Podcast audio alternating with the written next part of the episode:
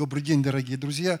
Ну, вот этот персонаж, Александр Васильевич Сухово-Кобылин, он меня вообще не отпускает уже много лет. Вот, э, как правило, бывает вот такое облегчение. Ты написал книгу и вообще и забыл, и, и она уходит, и живет своей жизнью.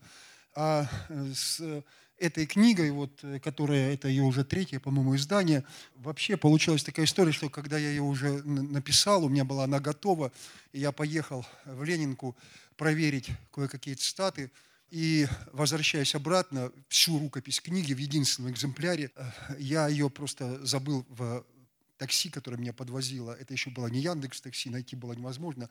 Все пропало, и мне пришлось писать эту книгу заново. Потом, э, когда одна очень известная крупная кинокомпания решила поставить фильм по этой книге. Э, я работал с Валуцким, таким известным режиссером, и в процессе, в самом начале работы, мы работали над поэпизодным планом, и он умер. И мне пришлось самому писать поэпизодный план, и вроде бы было бы все, все, все шло нормально, но потом все застопорилось, остановилось. Другая компания выкупила права на, на экранизацию этой книги, мы с другим очень известным, слава богу, ныне здравствующим сценаристом Александром Бородянским написали для телевизионного сериала несколько серий. С нами заключили контракт, даже выплатили деньги, все.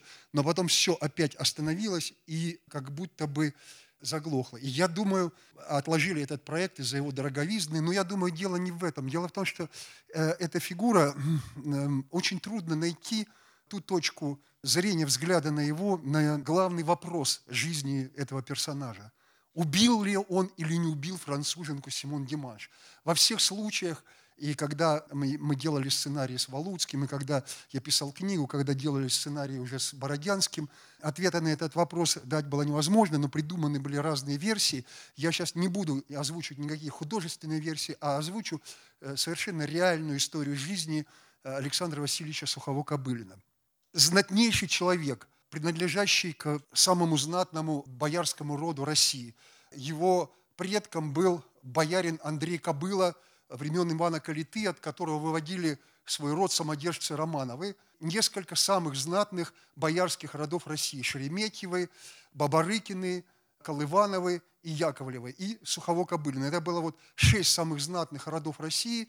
Он к моменту окончания университета – 841 году становится наследником колоссального состояния, вот просто колоссального. Это имение в пяти губерниях Российской империи, включая Тульскую, и, кстати говоря, его родовое имение, главное его родовое имение, оно, было, оно соседствовало границами, соседствовало с Ясной Поляной. Это деревня Кобыленко. Кроме этих пяти имений, он, конечно, был богатейшим помещиком, он становился наследником примерно около 10 тысяч крестьянских душ. Это просто невообразимое состояние, 10 тысяч крестьянских душ, когда там помещик э, сотни душ считался уже такой вполне состоятельным, 10 тысяч крестьянских душ. Кроме того, он становился наследником чугуноплавильных заводов на Выксе и других разнообразных заводов по всей средней полосе России. Закончив университет, он едет, он едет в заграничное путешествие, что было обычным делом – он едет сначала в Германию, учится там в Берлинском университете, слушает лекции гегельянских таких профессоров. Гегель был в страшной моде э, тогда э, в Германии, а в России его еще мало знали. И Сухово-Кобылин становится с этого момента страстным поклонником Гегеля, гегельянской философии.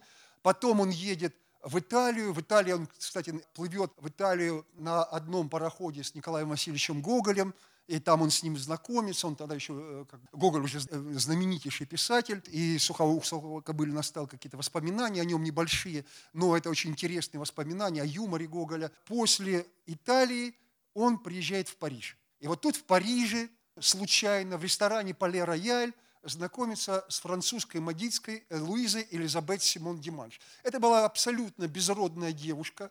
Она работала в магазине модных шляпок. У нее не было родителей, у нее была, она была на попечительстве тетушки.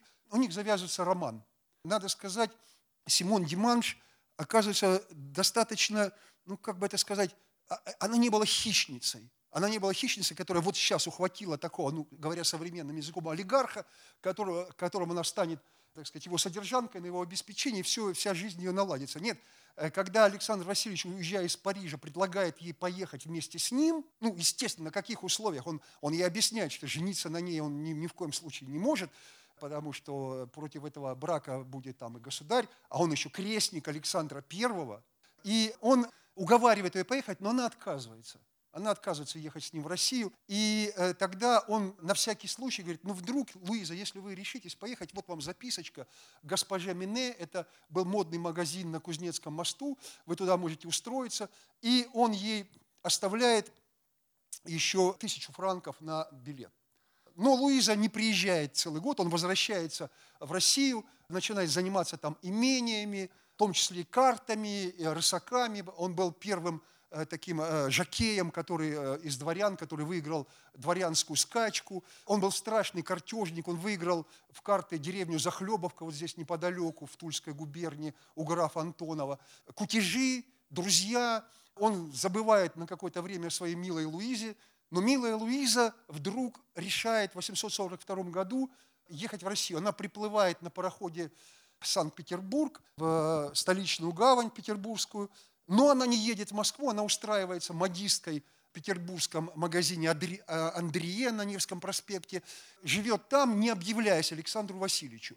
Потом ее подруга Эрнестина Ландрет, которая была, в общем, там с ней знакома еще с э, парижских времен, из которой она как-то э, связалась в России, она ее уговорила все-таки переехать в Москву, зная, что у нее есть записка от русского боярина устроиться в магазин на Кузнецком мосту, модный магазин Мене, а это был очень модный магазин, и там заказывали грандамы, значит, вот себе шляпки, платья и прочее. Она приезжает в Москву, но и опять здесь она не объявляется Александру Васильевичу, она устраивается в этот магазин, работает там.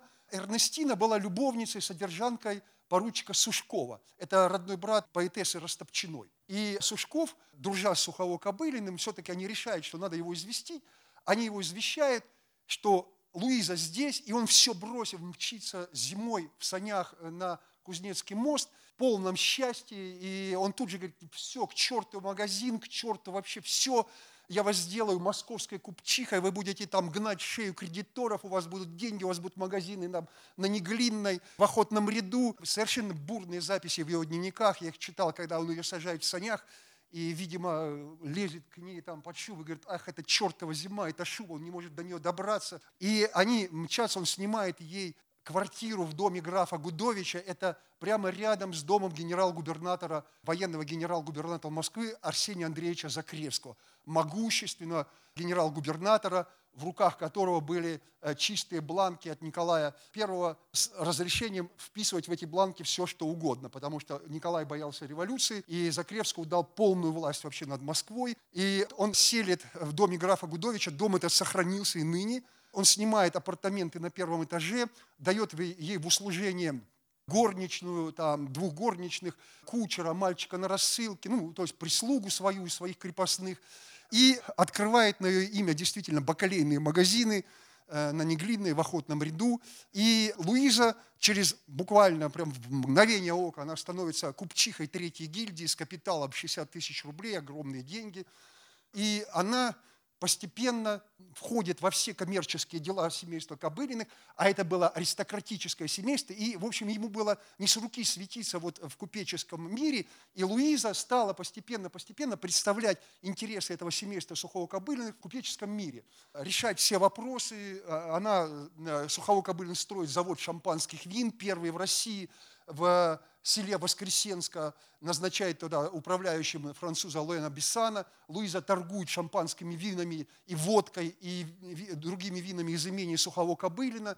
У них бурный, счастливый, такой любовный, как бы медовый месяц продолжается почти 8 лет. Они живут в абсолютном счастье. Конечно, в московском обществе все знают, что у него есть содержанка, француженка, но он ее никуда не, не выводит в свет – она как бы остается в тени. И, конечно, Луиза была не единственной его, так сказать, любовью, даже в те времена, хотя он ее безумно любил, он изменял ей на прополую, просто на прополую. Александр Васильевич Сухово-Кобылин был самый э, желанный жених э, с таким состоянием холостой, да? А во-вторых, он в Москве практически не было, когда следователи на его столе взяли записки, которые у него были, письма записки, там были десятки записок от разнообразных женщин высшего света, от там 30-летних до 16-летней Полины, которая ему писала «Александр, давайте обманывать свет».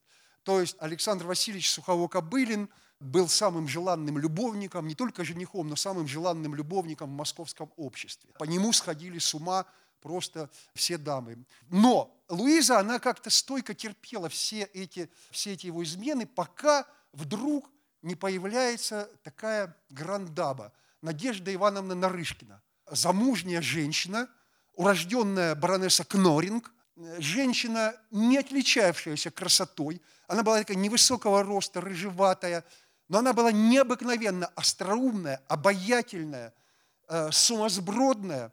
И позднее, позднее – просто то, что ее характеризует ее уже как любовницу, когда они сбежали вместе с дочерью генерал-губернатора Лидия Закревской за границу, в Париже, при живом муже она сбежала, и они там э, в Париже, это известно, это есть мемуары, я их читал по-французски, они там основали такое общество разврата на паях, и они приглашали молодых литераторов французских, вот, их там между собой делили, и это были просто такие самые ну, порнографические оргии, которые они там устраивали. Вот это Нарышкина властная, циничная э, дама, но при этом э, влюбившаяся безумно в Александра Васильевича, она становится его любовницей, и вот тогда Луиза чувствует, что их несчастье разрушается. Она, она начинает его дико ревновать, преследовать его по всему городу. Причем о ее ревности знает, знают все в Москве, уже над ее ревностью смеются, смеются над, над Александром Васильевичем. Он начинает тяготиться этой Луизой. Есть даже такая записка, которая потом послужит уликой против него, но я объясню потом смысл этой записки. Одна из последних записок, которую он пишет ей, «Вы остались на даче в Останкино, чтобы разыгрывать там свои фарсы. Я призываю неблагодарную и клятвопреступную женщину – к себе на расстояние моего кастильского кинжала. Что, что имел в виду Сухово Кобылин, я потом объясню. Возвращайтесь и трепещите. А Луиза рыдает, э, рвет на себе чепчики, ленточки на чепчиках, устраивает истерики, скандалы, но самое главное, она его преследует по городу, и в один из вечеров, уже незадолго до убийства э, ее, до ее гибели, она подъезжает в санях к дому Нарышкины. Александр Васильевич находится там на балу. Они стоят с Нарышкиной у окна. И э, Нарышкина видит в окно заглядывающую француженку эту, э, э, соперницу свою. И она разворачивает Александра Васильевича спиной к окну, и на глазах этой француженки начинает его там обнимать и целовать. И та, там, закрыв лицо, в ужасе уезжает. И вот такие сцены, они продолжаются до ночи с 7 э, на 8 ноября 1850 года. В эту ночь, по материалам следствия, Луиза в 10 часов вечера посылает Александру Васильевичу записку. А Александр Васильевич в это время находится вовсе не дома. А жил он, кстати говоря, на Страстном бульваре. Это вот если стать лицом кинотеатру «Россия», и вот так с левой стороны, вот так вот по, по этой стороне бульвара, там был его дом. Сейчас это новодел, его переделали в советские времена. Там был, когда я писал книгу, там был диспансер для лечения алкоголиков в его доме. Сейчас это просто новодел. Она ему посылает туда записку. Расстояние это небольшое. Вот от э, Тверской, ну, наверное, пешим ходом минут 15 ходьбы там вот э, до этого. Посылает записку, но не получает от Александра Васильевича никакого ответа.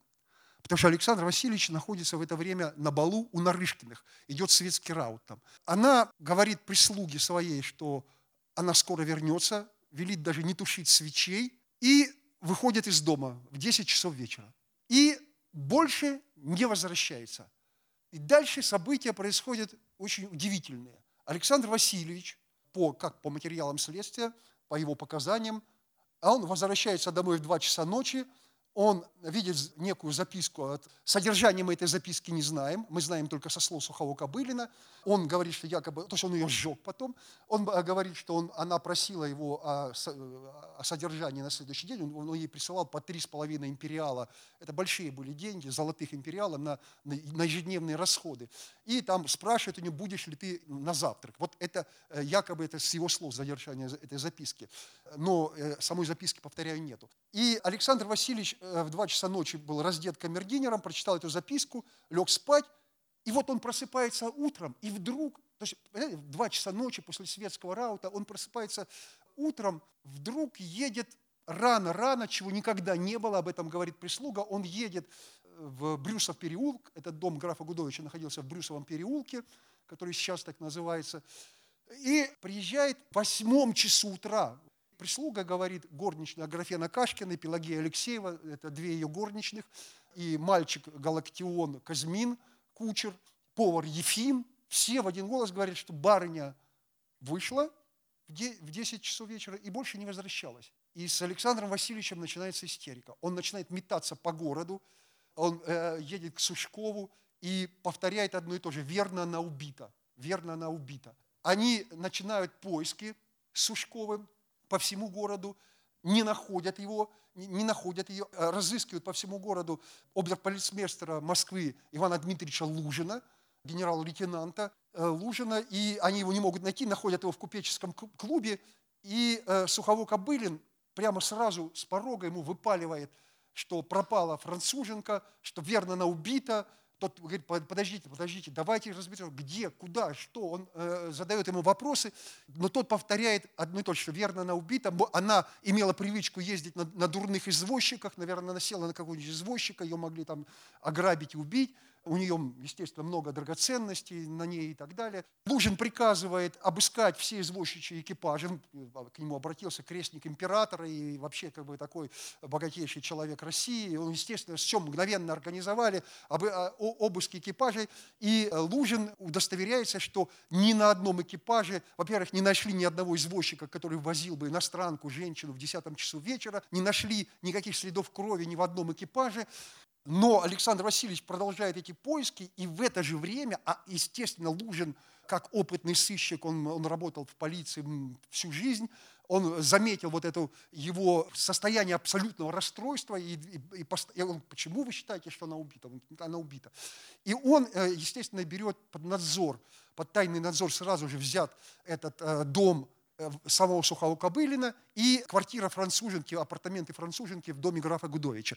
И Сухово Кобылин, э, вот это была первая улика против него, то, что он высказал предположение, что она убита, но дальше больше. Он посылает 9 э, ноября, до того, как вообще еще что-либо обнаружено, на следующий день, после этого пропажи француженки, он посылает своего плотника Саву Карпова с приказанием а, вскрыть все секретеры Симон Диманш и забрать оттуда все ценные вещи, а главное, все письма, записки, все бумаги.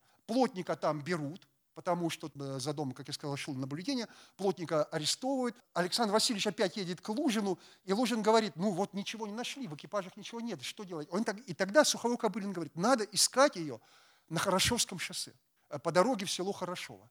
Это была еще одна улика против Сухого Кобылина. Потому что казак Петряков, который вечером 9 ноября уже по приказанию Лужина, ну, Лужин отдал приказ в Пресненскую заставу, а в Пресненской заставе пристав Илинский дал приказание казаку Петрякову проехать по Хорошевской дороге, и этот казак с двумя еще солдатами и в трех с половиной верстах от Пресненской заставы на обочине дороги, на Ходынском поле, в нескольких там в полверсты от Ваганникова кладбища, они находят тело мертвой женщины, зарезанной, как написано, по горлу в материал документа. Тут же туда приезжает вся пресненская часть, все следователи, доктор, и обнаруживают, что зарезанная женщина лет 35, горло у нее перерезано и замотано косой, вот эта рана, э, рваная рана, замотана косой, перерезанная. Она зверски избита, у нее переломаны несколько ребер, ссадины на лице, под глазом, там, на, на локтях, то видно, что она была в борьбе какой-то, да? Но при этом на ней находятся все ее драгоценности на целое состояние. То есть это супиры, бриллианты, это, это кольца, браслеты, портмоне, серьги. То есть есть описание в деле всех, всех драгоценностей, которые на нее были. Версия ограбления сразу исключается.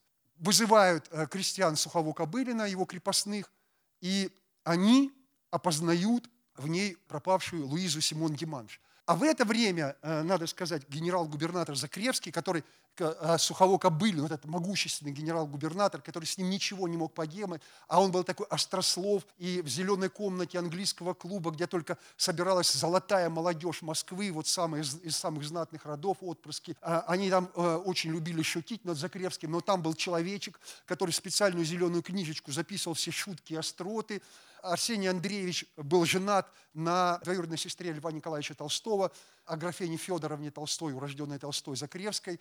Она была женщиной очень экстравагантной, эксцентричной, сладострастной, э, изменяла Закревскому. И э, вот эти по поводу рогов Закревского были бесконечные шутки в этой зеленой комнатке. И, а самые острые были э, Александра Васильевича Сухого-Кобылина. Но поделать Закревский с ними ничего не мог, с этой молодежью золотой, естественно. И тут вот этот остряк, лихач, как он назвал, остряк и лихач, он вдруг становится одним из подозреваемых в страшнейшем убийстве. Естественно, об убийстве сразу же, да, э, она была французской подданной, несмотря на то, что она занималась коммерцией в России, она была французской подданной. Тут же было сообщено э, государю, государю императору, была срочная депеша послана в Петербург. Закревский помимо этого следствия, которое было назначено официально, э, следователь Троицкий был главный следователь по, э, как тогда назвали, следственных дел Стряпчий, Закревский организует еще тайное следствие, под, у него был такой свой человек, Шлыков, это такой был, ну, в общем, как бы такой агент, московский агент, который за всем следил, э, вот как бы возглавлял службу безопасности сказать, московскую, да, тайную, тайную полицию фактически, да, и вот этому Шлыкову Закревский поручает и говорит, что я сам лично буду контролировать это дело. В это время происходит еще ряд событий, которые становятся в руках Закревского очень грозными уликами против Александра Васильевича Сухого-Кобылина. Нарышкина, которая сразу же, как только пропала Луиза, она приезжает в дом к Александру Васильевичу, и вследствие есть такой материал, что Нарышкина посылает студента Феоктистова, который был э, в доме Сухого Кобылина, таких, таким учителем домашним студент, и она его посылает с запиской к аббату Кудеру. И в этой записке э, следующие слова. «Соблаговолите, там, дорогой аббат, сообщить, что нужно э, для особы, для погребения особы католического вероисповедания, что нужно заказать, что нужно сделать». Она ему присылает такую записку. Естественно, к аббату посылают людей – уже от Закревского, когда узнают об этом. И выясняется, Аббат об этом сообщает, и в рапорте об этом записка сама не сохранилась, и Аббат не помнит. Аббат не помнит, хотя это вот со всеми, он, он говорит, то ли 9 это было, то ли 10 ноября. Но это разные вещи. 9 ноября Сухово Кобылин еще не знает об обнаружении, вообще жива ли Симон Диманш или нет. 10 ему это уже известно, потому что 10 э, числа к нему посылают поручика, чтобы он сообщил о смерти Луизы Симон Диманш, и поручику заодно поручают проследить за реакцией Сухого Кобылина. А реакция его была невероятная. То есть, когда ему сообщили, и об этом пишет и камердинер, и об этом пишет Феоктистов, сам вот этот студент в воспоминаниях, и камердинер не пишет, а дает показания в следственных материалах дела, это есть, когда ему сообщили, он рыдал как ребенок. Этот, и как Феоктистов пишет, что этот абсолютно стойкий, мужественный человек, у которого никогда, когда он играл в карты, у него не дрогнет ни один мускул, когда он там стоял состояние, но он очень, он очень собой владел очень собой владел. Он рыдал, как дитя, бился вот так об стену кулаками, э, когда он узнал, что Луиза убита. И, как пишет Феоктист, а Феоктиста, надо сказать, потом стал шефом российской цензуры. И потом он душил пьесы Сухого Кобылина, не пропускал их на сцену. Но тогда он был таким значит, студентом и мальчиком на побегушках, на побегушках у сестер Александра Васильевича. И Феоктистов пишет, что он не видел, чтобы так рыдал этот человек. Он, он, э, это было что-то невероятное. И, и заподозрить его в неискренности, что эти слезы фальшивые, было невозможно. Но те, кто считали, что Сухого Кобылин был несомненно убийцей, говорили, что, конечно, когда он узнал, все стало известно, он рыдал искренне, но рыдал о себе. Это э, мы потом об этом еще поговорим. Начинается следствие, две, два параллельные до следствия, тайное генерал-губернаторское и следствие официальное. И когда уже становится, что Луиза, э, известно, что Луиза убита, 10 числа, это уже точно, эта записка сохранилась, Нарышкин опять посылает к Абату Кудору записку следующего содержания, что назначена церемония погребения Луизы Симон Диманш на 11 ноября – и если вдруг в церковь явится Сухово Кобылин, просит она аббата Кудора, ни в коем случае не подпускать его к гробу. И эта записка тоже оказывается на столе генерал-губернатора. И, конечно, тут такой психологический этюд возникает, да, как размышляет Лужин с генерал-губернатором, что э, оберполицмейстер, генерал-губернатор, что как бы э, Нарышкина, которая тоже, как они подозревают, причастна к этому убийству, она не хочет, чтобы Александр Васильевич увидел деяние рук своих, увидев его реакцию, вот, э, когда сообщили, она была, присутствовала при этом, она не хочет, чтобы он увидел деяние рук своих. И вот поэтому посылается это. Это еще одна улика. Но дальше больше. 12 ноября по совокупности всех этих подозрений генерал-губернатор подписывает, это было очень как бы такое серьезное решение, очень серьезное решение, он подписывает ордер на обыск в доме Сухово-Кобылина. И в дом Сухово-Кобылина приезжают следователи. Дом состоял, то есть там был главный усадебный дом, а и был флигель. Был флигель, который был утоплен так немножко во дворе, и Сухово-Кобылин, поскольку значит, там приехали родственники его, Петрово Солового, он, в общем, жил в это время. Вообще этот флигель, как, как говорят, как пишут, я тоже это читал в целом ряде французских мемуаров, которые связаны с э, Нарышкиной, в этом флигеле, собственно, и происходили всегда свидания Сухого Кобылина с Нарышкиным. Причем с Нарышкиным, когда вот уже у них начался роман. Причем свидания как происходили? Поскольку дом Нарышкиных был не, не так далеко от дома Сухого Кобылина, то есть на санях там или на коляске это было ну, просто там 10 минут езды. Вот они, свидание, Нарышкина ведь тоже была замужем, да, и ей тоже нужно было как-то это все обставлять и скрывать. Э, хотя она, надо сказать, э, когда ее муж уехал куда-то по делам, и она в Сабурово, это, ее, э, Сабурово это было ее имение, и она приглашала Сухого Кобылина к себе в Сабурово. Вместе со своим мужем, рогоносцем, собственно, она посылала записки Сухого Кобылину и говорила, приезжайте ко мне, мой муж уезжает. То есть муж везет, представляете, муж везет записку о том, что значит, а, она пишет в этой записке своему любовнику, что муж уезжает, если вы не приедете, вы меня очень-очень огорчите, я вас жду, четыре дня я буду одна, и мой муж э, любезно значит, согласился доставить вам эту записку. Она сохранилась, эта записка тоже, она была взяла, взята следователями со стола. Свидания у них происходили в этом флигеле, следующим образом. Вот идет бал, идет светский раунд. Кто-то в карты играет, кто-то шампанское пьет, танцы. Все. Они потихонечку исчезают с бала вдвоем, садятся там в карету, едут в этот флигель, это, это, это, об этом есть мемуары, и там э, во флигеле просто э, это все происходит очень по-быстрому, вот, задираются там все юбки и платья, и все это быстро происходит на столе во флигеле или там на диване. И потом они возвращаются, как ни в чем не бывало, возвращаются опять на бал.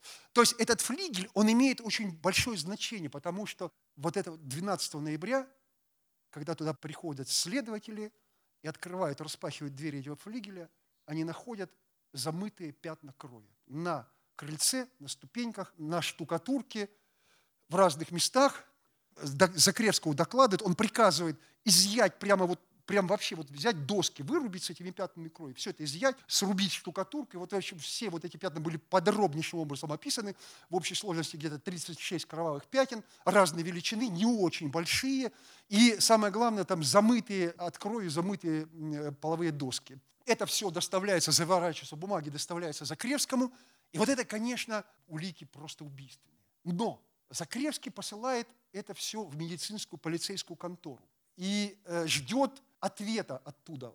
Потому что у него в руках вот такой неоплатный вексель на этого Дон Жуана. Ему грозит 25 лет каторги. Э, этому остряку, Дон Жуану, в общем, острословцу и так далее. Но из медицинской конторы он получает следующий ответ, что современные средства науки не позволяют установить, человеческие это э, пятна крови или нет, и, и до какого времени они относятся. Ну, примерно вот так я вам процитировал эту бумагу официальную, которую получает Закревский. То есть а Закревский не знал на тот момент, что еще медицина не обладала такими э, э, способностями устанавливать там время и принадлежность крови. И Закревский, тем не менее, имея на руках эти улики, Улики, надо сказать, грозные. Кроме того, они проводят такой еще обыски, то есть читают все записки Сухого Кобылина, и там в записках есть нарастающее раздражение Сухого Кобылина этой француженкой. И Александр Васильевича 16 ноября вот за этим столбовым дворянином, богатейшим человеком в России, знатнейшим человеком в России приезжает Вороной. Его сажают э, в карету и увозят. Его не везут сразу в часть. Это происходит все вечером. С ним ездят по Москве в зашторенной карете, его возят, возят, возят, возят по Москве, потом его привозят в часть, он какое-то время сидит, как он пишет, об стену с ворами и безнравственной чернью, там голосят какие-то бабы, э, значит, уличные проститутки, там э, дерутся какие-то там э, пьяницы, бандиты, и он среди них сидит там вот просто в самой обычной, вот в КПЗ, как сейчас сказали, или в обезьяннике, да, и ночью после вот этой провозки по Москве в карете, ночью к нему приходит Лужин, его вызывают из камеры в такой кабинет, и Лужин ему говорит, не медлите с признанием, признавайтесь, Александр Васильевич, иначе мы привлечем всех ваших родных и близких. Нам надо будет расследовать. Лучше вам сейчас признаться. Он на него давит, причем давит жестко и жестоко. И, конечно, он, э, это было инспирировано все Арсением Андреевичем Закревским, ненавидевшим Сухого Кобылина. Но Суховой Кобылин ни в чем не сознается, его опять сажают, опять возят по Москве, и Лужин подсаживается ему в карете в Москве, то есть его везут, он не знает, где он находится, то есть на него психологически давят, действует, но он ни в чем не сознается. И вот таким образом он сидит в тюрьме до 22 ноября, а 22 ноября происходит нечто невероятное. Естественно, прислугу э, Александра Васильевича Сухого-Кобылина все арестовали, э, Луиза Симон Диманш все арестовали. Это э, две горничных, Аграфена Кашкина и Пелагея Алексеева, Галактион Казмин и повар Ефим Егоров. Причем повар Ефим Егоров, надо сказать, из них был самый такой человек образованный, умел писать там, учился на кухне у Дашкова в Петербурге. То есть такой был городской, вполне крепостной, городской был. И вот 22 ноября вдруг совсем в другой части. А, а, Сухово Кобылин э, сидит в Мясницкой части, там же сидят его крепостные, ну, в других этих камерах.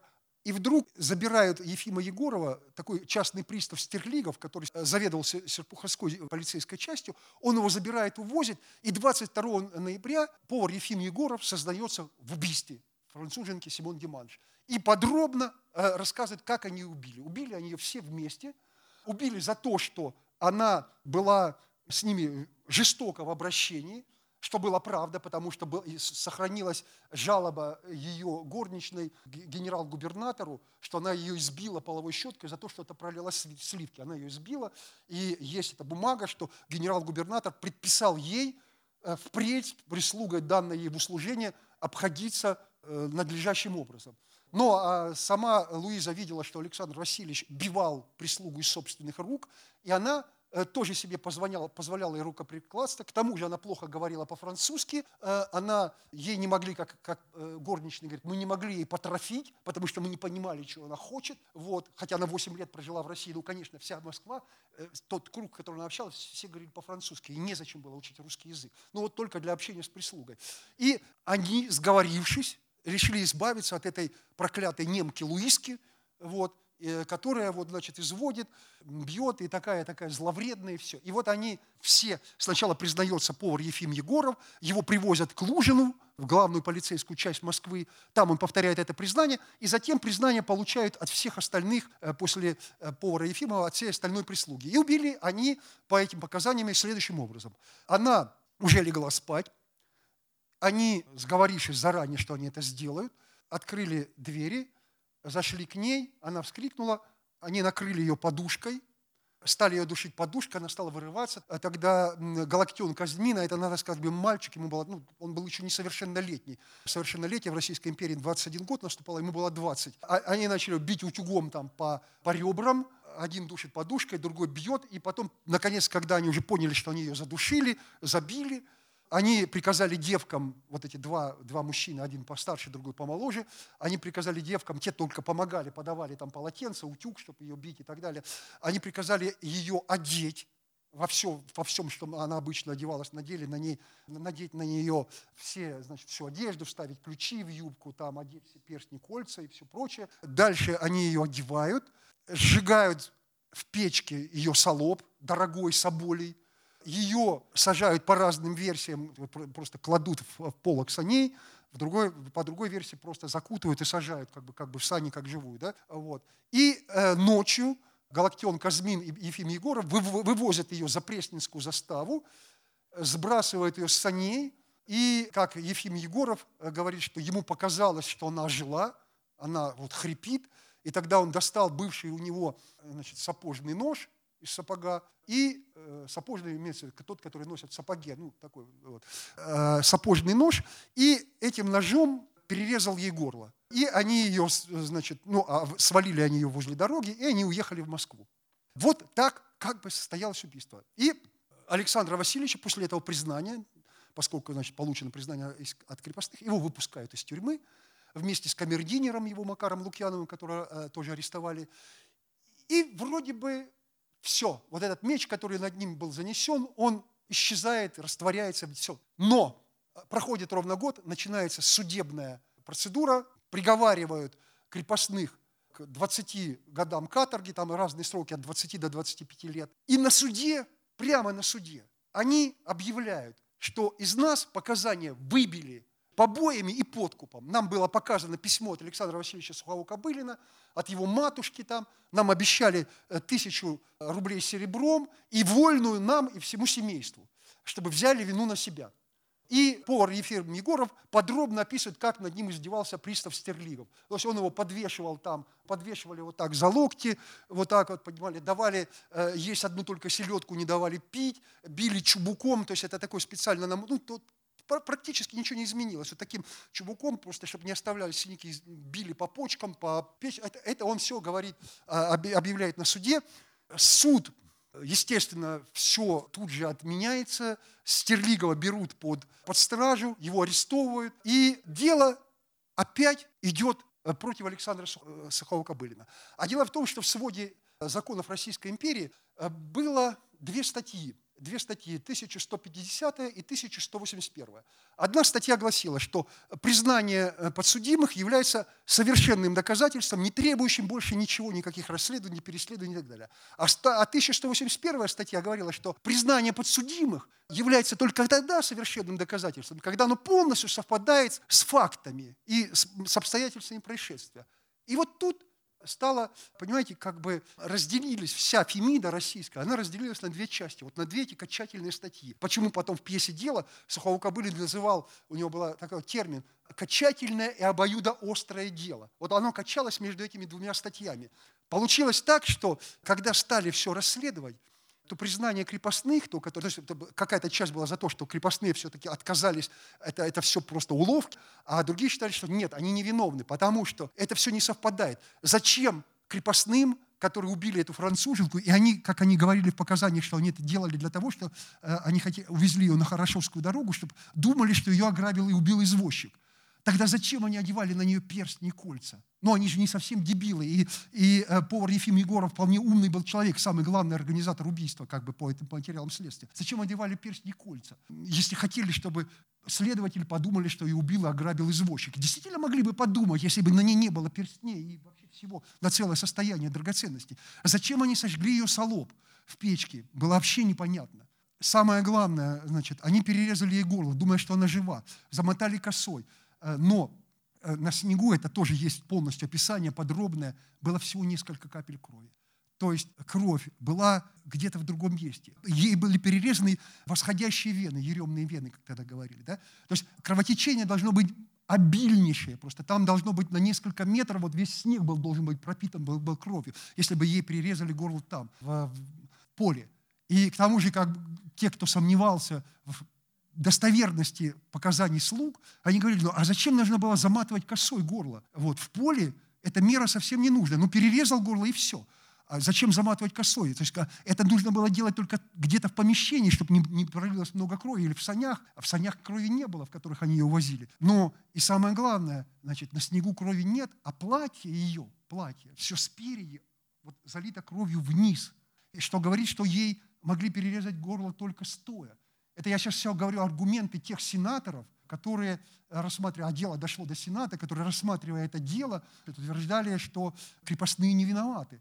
Вот, что они просто себя оговорили э, ну, под давлением и подкоп, э, из-за подкупа. И кроме того, у француженки Симон Диманш было две собачки породы Кинг Чарли. Это очень говкучие маленькие собачки, которые никого к хозяйке не подпускают. Они спали практически у нее в кровати. То есть они, они спали с ней. И рядом, через стенку, а стенки были тонкие в этом доме графа Гудовича, рядом жил поляк Радзивилл, такой князь Радзивилл, польский студент. И, как он говорит, что когда они ругались, Сухово Кобылин и э, Симон Геманович, когда между ними были там скандалы, он слышал все. А этой ночью он не слышал ни лая собачек, ни, э, э, ни сопротивления какого-то, никакого шума. Да? То есть подойти, убить ее, изоре, там, избить ее, когда там находятся эти две собачки, было тоже. Это тоже все было, как бы не совпадало с тем, что крепостные давали в первоначальном признании. И вот это все вместе приводит к тому, что министр юстиции граф Панин, он сам берется в том, чтобы разобраться в этом деле, и он готовит резолюцию по этому делу. И в это, в это время, а Сухого Кобылин находится под подпиской о невыезде, да, э, находится на свободе, его выпустили, и Сухого Кобылин едет в Петербург, нарушая подписку о невыезде. И это там происходит потрясающая сцена, которая потом в э, несколько ну, измененном виде, там, преображенном, войдет потом в его пьесу «Дело», он едет к сенатору Кастору Никифоровичу Лебедеву, обер-прокурору правительствующего сената. Немного, это просто колоссальная должность. И едет он им, к нему, э, почему? Потому что резолюцию министра юстиции, что дальше делать с этим делом, э, будет писать он. Ну, как у нас обычно там высокому лицу пишет какое-то, так сказать, представление, ну, вот как бы сам текст – Хотя Панин находится в полном убеждении, что виновен Сухово-Кобылин. Но от этой резолюции очень много зависит. Вот как она будет написана, как все повернуть, вот эту качательность и обоюдоострость дела, как это, куда качнуть, все зависит теперь от этого Лебедева, как он напишет резолюцию. Но Сухово-Кобылину сообщают, что к Лебедеву с пустыми руками не ездят. И Александр Васильевич закладывает одно из своих подмосковных имений в э, опекунский совет и 30 тысяч рублей серебром, примерно 90 тысяч э, рублей на ассигнации, просто состояние которое чиновник может только э, э, со школьной скамьи там, значит, и до, до гробовой доски ему надо зарабатывать такое состояние. Он берет значит, билет опекунского совета на 30 тысяч рублей серебром и едет к Астуру Никифоровичу Лебедеву в Петербург, нарушив подписку о невыезде. Приходит к нему в кабинет, там все было уже обставлено, договорено через э, всяких, э, так сказать, посредников, мелких служащих. И он ему вручает эту взятку, тот ее кладет в карман жилета, э, складывает в четверо этот билет опекунского совета, на, то есть целое имение сюда кладет в карманчик жилета и показывает Александру Васильевичу, как будет выглядеть резолюция. И Александр Васильевич читает, блестяще, я читал эту, эту, вот эту бумагу, там блестяще все разбивается, все аргументы, и все доказывается, что они, что они изворачиваются, что они просто находились в состоянии там шока, поэтому они вот там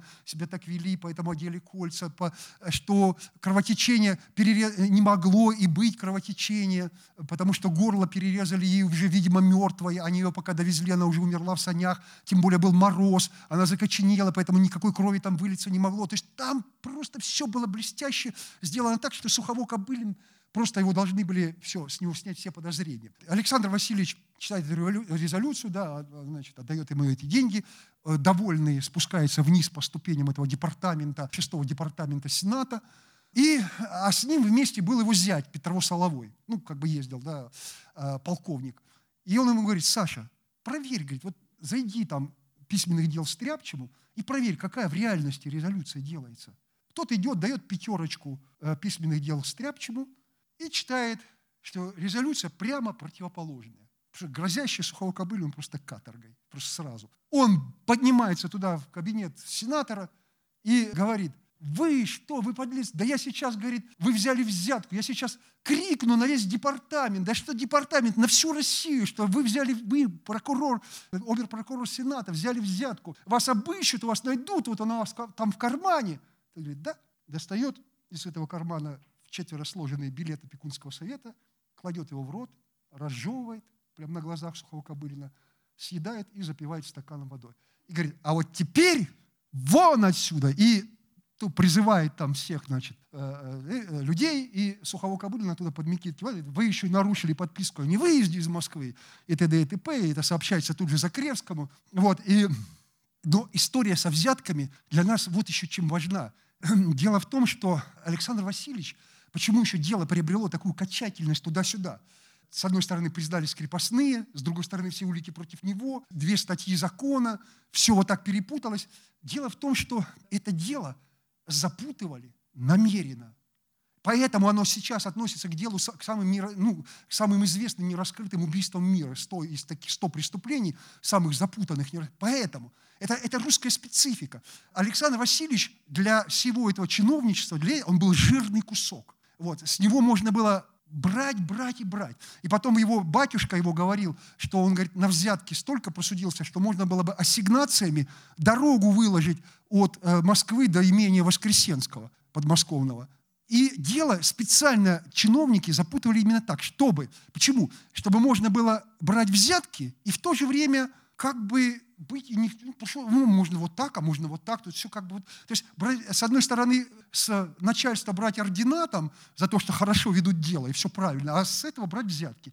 И это дело, они создали просто такую невероятную эквилибристику, просто невероятную. То есть, э, э, взятки брали все. Следователь Троицкий брал 30 тысяч с него.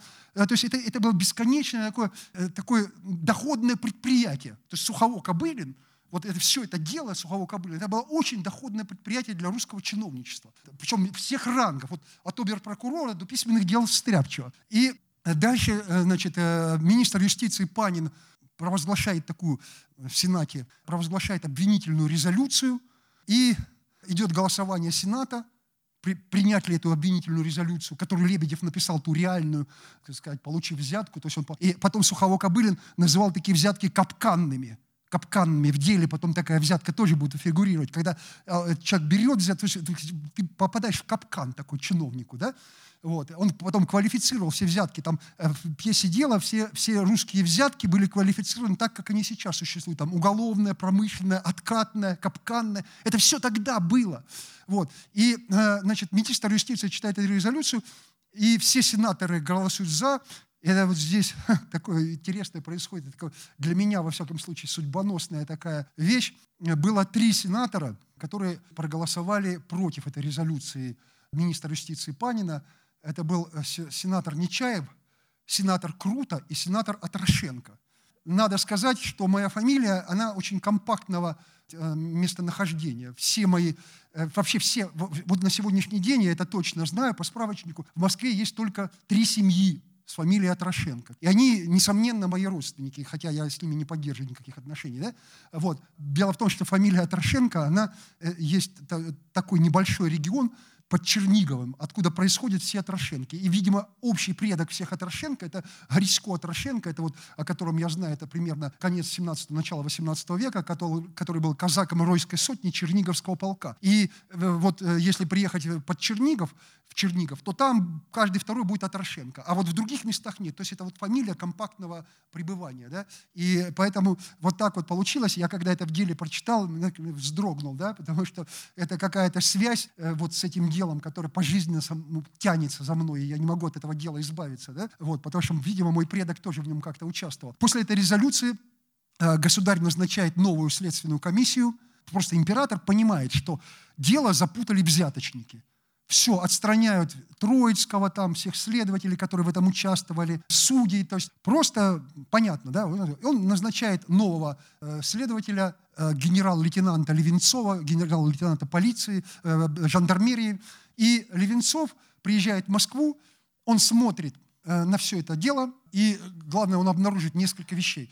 Он обнаружит, что вот это платье, которое было тоже сильной уликой такой, да, во флигеле не установили, кому относятся э, пятна. Там, но здесь с кровью было все понятно. Кровь текла вниз. Кровь текла вниз, у нее был залит весь подол под мышками, вот так вот до самых этих, до кальсоны, вот эти, до самых кальсон, да, и до ботинок. И он понимает, что ее зарезали где-то стоя, и что зарезали ее где-то в помещении, поэтому пытались скрыть кровь. Но платье само, как вещественная улика, исчезло. Но сохранилось первоначальное его описание. Ну, где-то там затесалось среди огромного, дело разрослось во множество-множество томов. Я, я работал вот э, с подлинным делом Государственного совета. Для высших членов Государственного совета было, э, значит, сделана э, вся сводная свели все материалы дела, все материалы дела, потому что было полицейское следствие, одно, другое, третье. И вот для них, когда там принималось решение, свели все воедино, все допросы. Вот это огромное количество томов. Назначается новая следственная комиссия, Левинцов тут же берет Сухого Кобылина под стражу, и его снова сажают в тюрьму. И в 854 году он, весной 854 года, он оказывается в тюрьме, но тут удивительная вещь происходит. Это то, о чем я говорил. Да, вот есть такой в русском, для русской литературы есть как бы четыре архетипа писательской судьбы. Один архетип – это такой пушкинский архетип, да, это такая ранняя смерть на, ну, на, на взлете, на, когда, еще, когда вот только как бы, человек переходит в новую, в новую стадию своего творческого развития, да, вот ранняя смерть. Есть творческая катастрофа, то, что произошло с Гоголем, с мертвыми душами, крушение вообще всего замысла, невозможность его завершить, вот творческая катастрофа. Есть сознательный отказ от творчества то, и уход от него, то, то, что произошло с Толстым, да, и происходило, ну, в той или иной мере, хотя он писал там тайно э, по, по, повесть Хаджи Мурат, да, но тем не менее это был, он провозглашал везде это намеренный отказ от творчества. И третье, это когда писателя ломает или наоборот его подталкивает к чему-то тюрьма. Тюрьма. То есть тюрьма, э, писатель тюрьма – это еще один э, такой архетип русской писательской судьбы. И вот Сухово Кобылин входит в эту матрицу, в матрицу этой судьбы. Писатель и тюрьма. Причем тюрьма его не ломает, а прямо наоборот. Он вот в этом, во время этого второго ареста, он, забыв обо всем, перестав вообще там вникать в это дело – свое, писать там жалобы императора. Он писал, надо сказать, ему бесконечно письма императору. Этим занимается уже матушка со сестрами. И он в тюрьме у Воскресенских ворот находилась, э, э, уже во второй раз его сажают уже не об стену с ворами безнравственной чернью, его все-таки там матушка выхлопотала, тоже дала кому-то там, подмазала, дала взятки, и его сажают э, в более приличную тюрьму, у Воскресенских ворот это была такая гаупвахта для офицеров. То есть офицерская тюрьма, в общем, офицерская тюрьма. И он в этой тюрьме пишет комедию «Свадьбу Кричинского».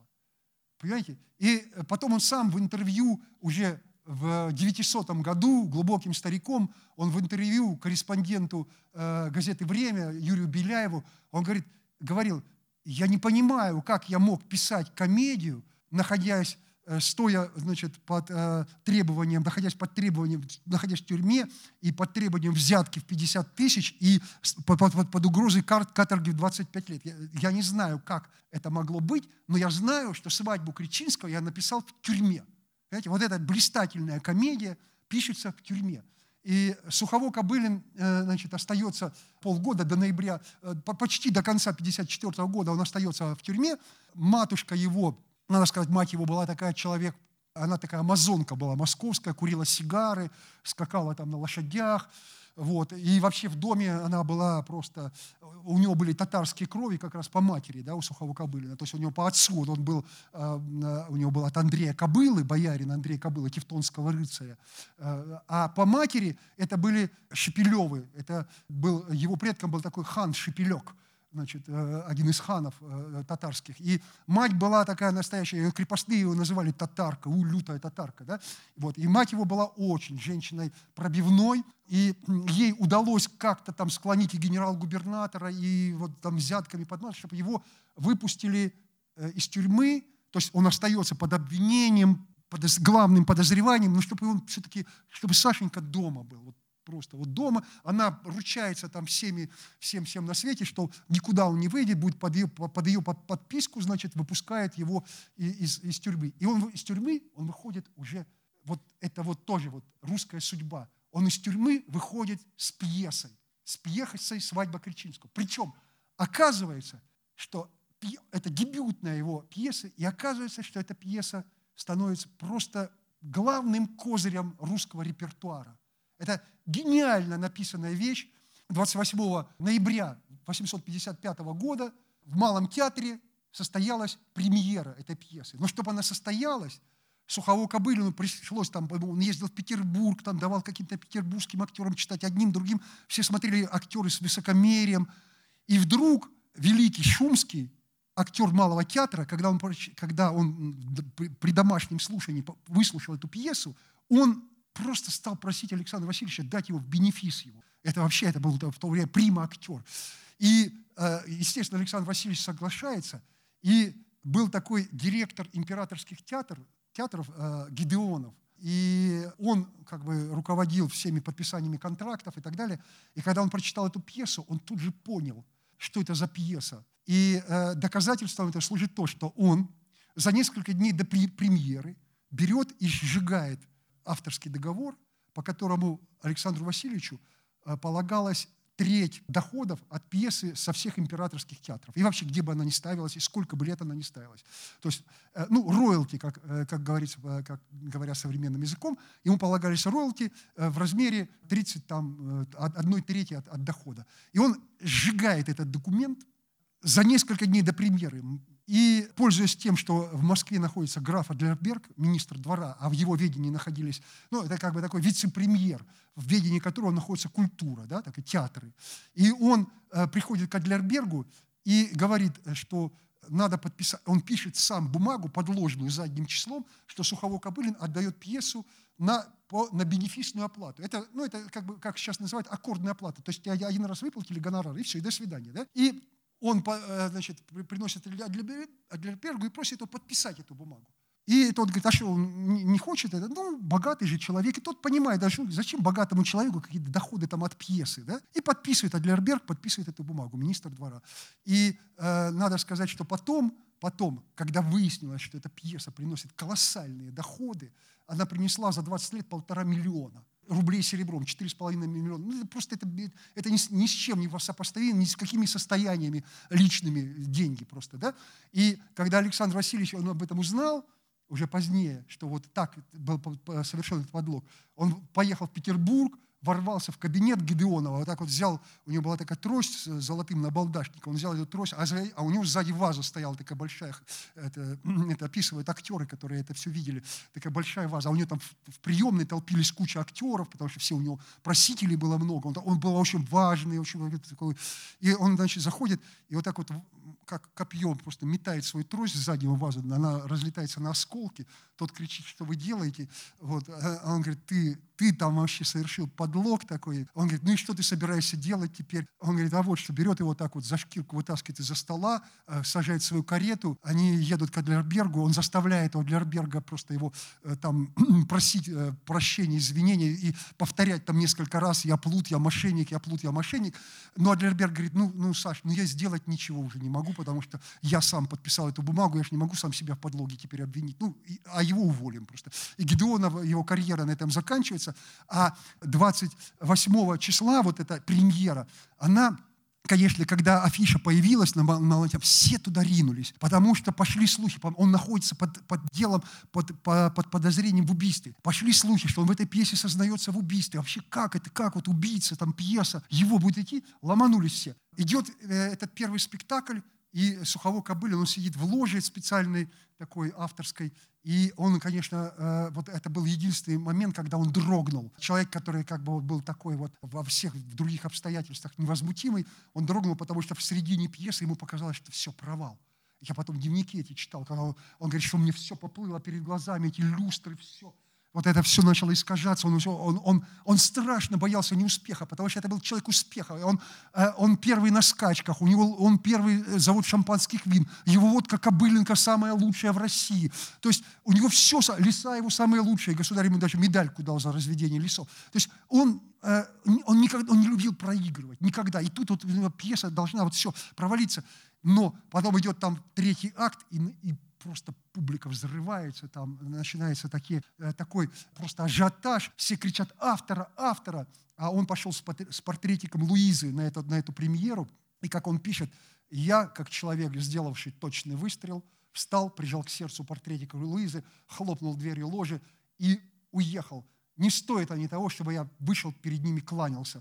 То есть это, это, это, это высоко, ну, как про него Аксакал писал, что Сухого Кобылина, это был человек, напитанный лютейшей аристократией, лютейшей аристократией. Через два дня через два дня, 30 э, ноября 855 года, назначается следующий спектакль, и это небывалая была вещь. Больше такого не было в истории русского театра и малого театра, и вообще русского театра. Вот эта вся театральная площадь, вся, которая была вот э, между Большим театром, это вот, она была гораздо больше даже тогда, Москва была просторнее, и она была вся забита каретами и людьми.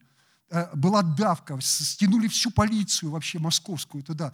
И людей, которые, э, которым то есть билеты брали с драками, рвали кафтаны, там, платья, рвали, срывали головные уборы. И, э, значит, людей, которые взяли билет, их вот так на руках передавали и выносили, чтобы просто они могли из этой толпы просто вылиться. Идет вторая премьера, еще более оглушительный успех. Третье, четвертое, пятое, э, значит, дирекция театра снимает на месяцы вперед все с репертуара, вообще все пьесы. Дается только свадьба Кричинского.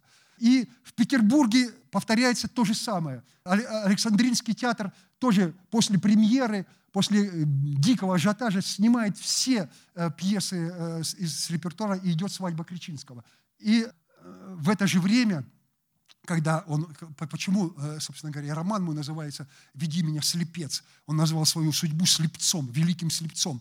И он говорил, что этот слепец одной рукой мне превозносит меня там, да, и лавровый венок мне одевает, а другой рукой терновый. И Александр Васильевич э, вот в, в дни совершенного триумфа, вот просто был триумф небывалый, и к нему дом приходят полицейские с э, батюшкой, и до вынесения приговора, приговора по делу, его, ему присудили церковное покаяние за незаконное сожительство с француженкой Симон Диманш. Причем не то, что за саму незаконную прелюбодейную связь, там главная была причина в том, что она была католичка. И он жил с католичкой, да, незаконная э, связь еще и с католичкой.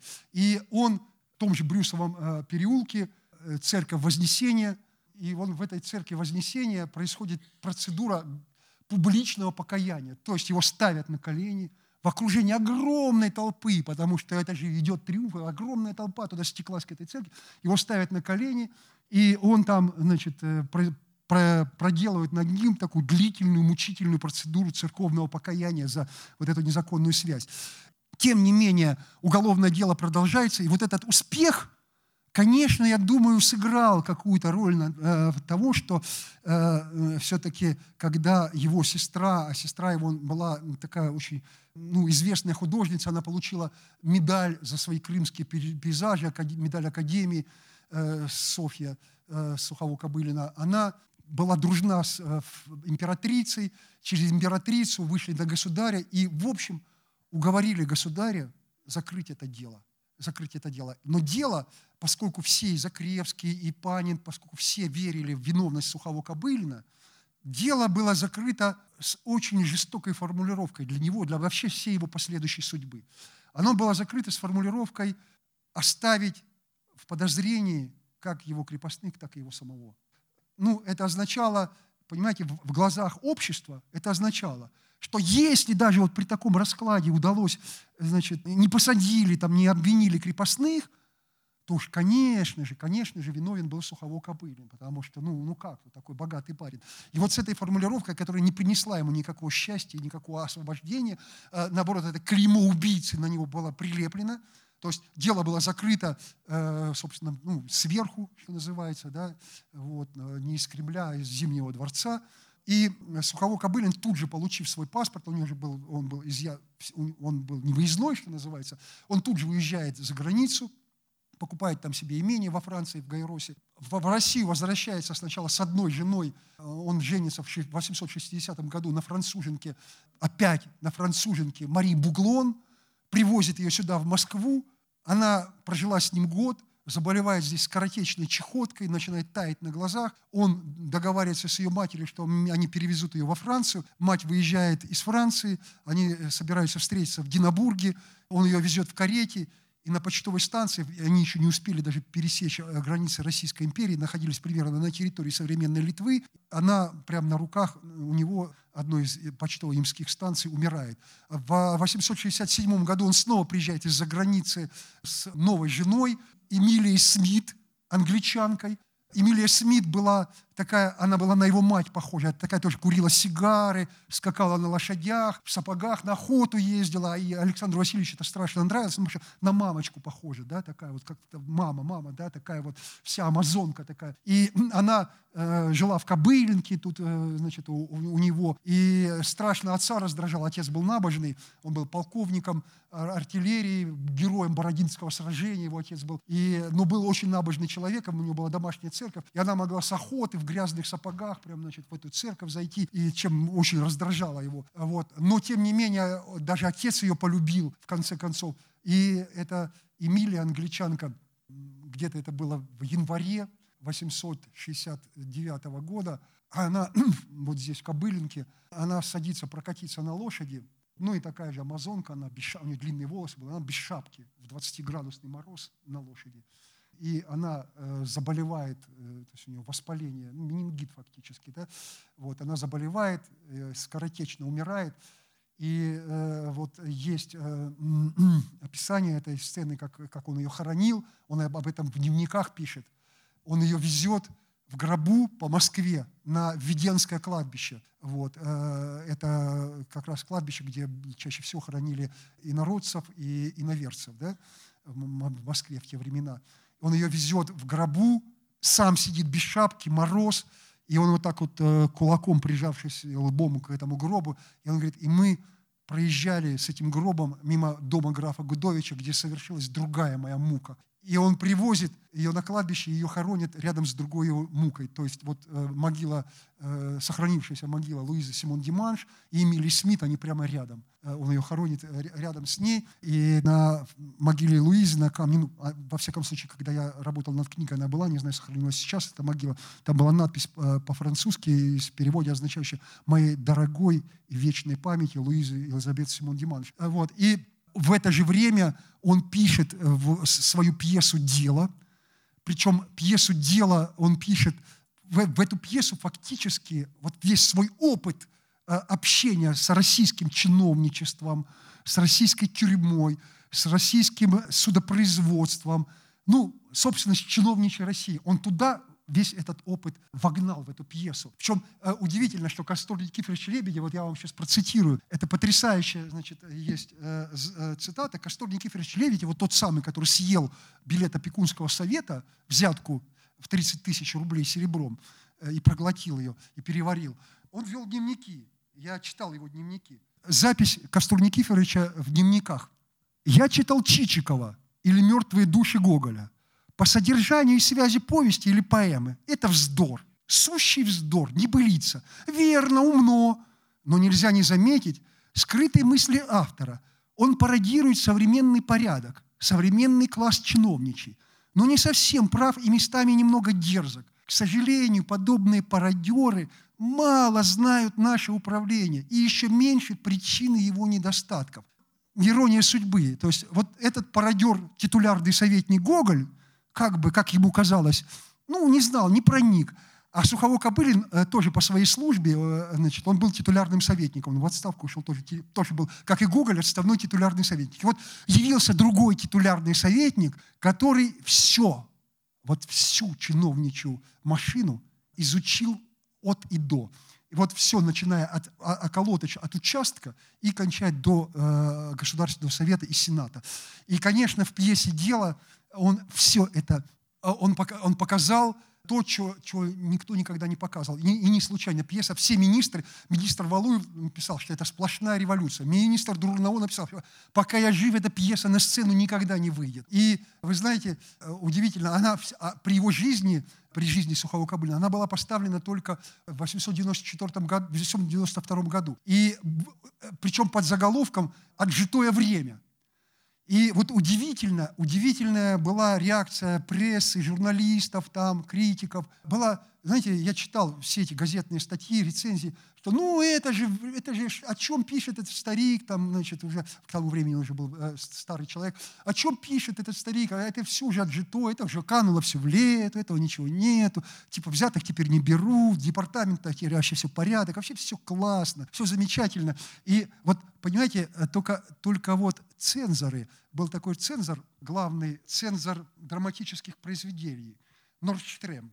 И вот Нордштрем Иван Андреевич положил жесточайший запрет на эту пьесу. Он оказался самым дальновидным, самым умным, самым проницательным журналистом, критиком, кем угодно. То есть это, это был умнейший человек. И он написал следующие слова. «Недальновидность и непонимание своих обязанностей в лицах высшего управления – подкупность чиновников, от которых затем зависит направление и решение дел, несовершенство наших законов, сравниваемых в пьесе с капканами, полная безответственность судей за мнение и решение. Все это представляет крайне грустную картину и должно произвести на зрителей самое тяжелое впечатление. Никакое не отжитое время. Понимаете? И это вот было удивительно, как, как, как, как понимали это все цензоры. И э, потом, значит, следующую пьесу, третью свою пьесу, трилогии Сухого Копылин пишет «Смерть Тарелкина», причем он ее пишет вот в годы смертей, когда у него умирает один за другим, там умирает мать, умирает отец, умирает его там любимая внучка и так далее. И он пишет эту э, пьесу «Смерть Тарелкина». Она уже совершенно фантасмагорическая, но при этом, как он, Сухого Кобылин очень ей гордился, потому что он говорит, нигде таких слов не сказал, когда он, он расплюева, мошенника, картежника, он его делает частным приставом. И там затеется дело об оборотничестве. И этот Расплюев говорит, то есть они раздувают это дело на всю Россию. Он говорит, мы всю Россию потребуем, всю Россию потребуем. То есть вот в этот, в этот околоток, в участок, мы там будем ее всю бить, пытать, всю Россию потребуем. Конечно, Александр Васильевич, э, пройдя вот эту всю машину, конечно, он стал человеком закрытым, не то чтобы мрачным, он очень жестоко говорил о России, и я не встречал вот таких вот, ну, в публицистике, там, в письмах, в дневниках э, русских писателей, вот таких м, слов о России, как говорил Сухово-Кобылин. Ну, например, писал он в своем дневнике, «Богом, совестью и правдой оставленная Россия, куда идешь ты в сопутствии твоих воров, грабителей, негодяев, скотов и бездельников?» Ну, или когда ближе, как можно ближе посмотришь на эту матушку Россию, какая полная и приполная чаша безобразий, язык устает говорить, глаза устают смотреть. Но при этом он писал, что я, я люблю Россию, я, я ей верный сын, хотя она мне мачеха, как он писал, да? что на ее полях и пажитях только растут лебеда и куриная слепота. Ну, надо сказать, что и сам Сухово Кобылин в чем-то был слеп. Они были с Толстым в молодости они, кстати, дружили с э, Львом Николаевичем Толстым, они вместе фехтовали в школе фехтования Пуаре, э, значит, ну, в манеже. Они, даже у Толстого есть запись в дневнике, причем Толстой тянулся как-то к нему. И у Толстого есть такая запись, что сегодня фехтовали с Кобылиным, э, вот, я пытался дать ему о себе знать, ну, о своей духовной как бы, жизни, о чем-то о себе мелочное тщеславие. И там и опять записи шел, разговор с Кобылиным. То есть они он пытался как-то с ним найти какой-то контакт.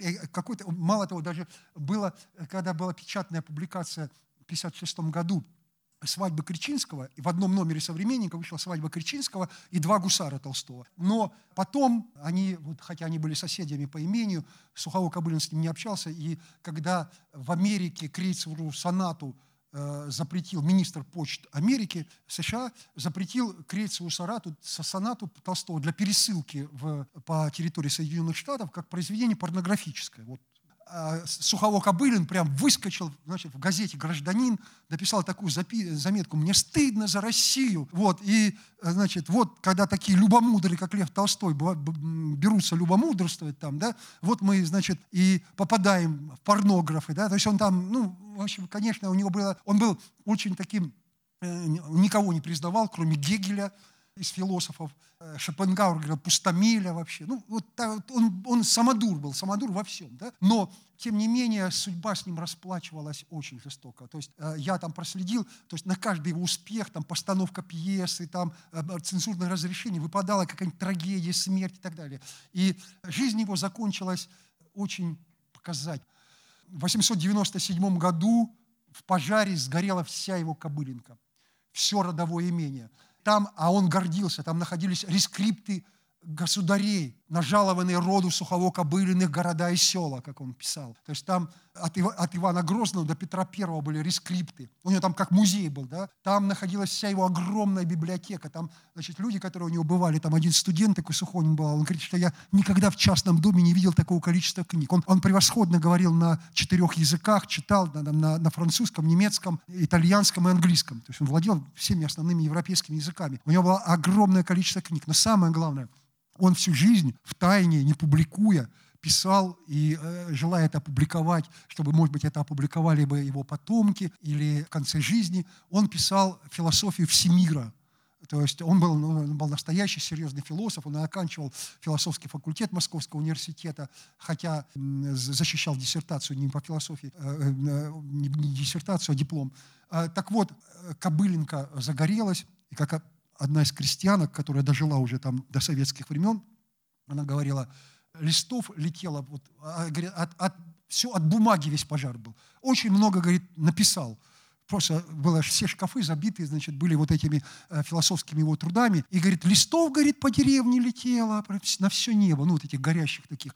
Было зарево, видно, видно там за много верст, и э, сгорела вся его сухого кобыль, э, вся его кобылинка, сгорели все рескрипты, все бумаги, все документы, прахом пошли все его заводы, разорились завод шампанских вин, завод, э, виноводочный завод. Леса все его растащили. И он э, как-то в одном письме своему другу э, Минину он написал, знаешь, говорит, был у меня один управляющий, один очень смышленный.